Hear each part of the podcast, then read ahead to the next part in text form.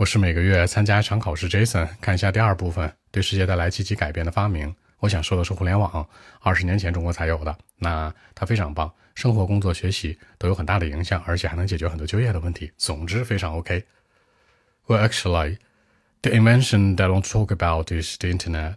You know, now it's widely used. I mean, all over the world, everyone, including like you and me, gets to know something about it. I mean, it's been with us more than twenty years.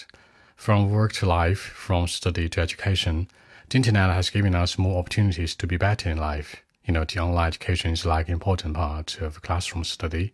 The online job interview is necessary to those job hunters. Even sometimes, we do not have to travel to real places to work or study. You know, all the things can be done on the internet.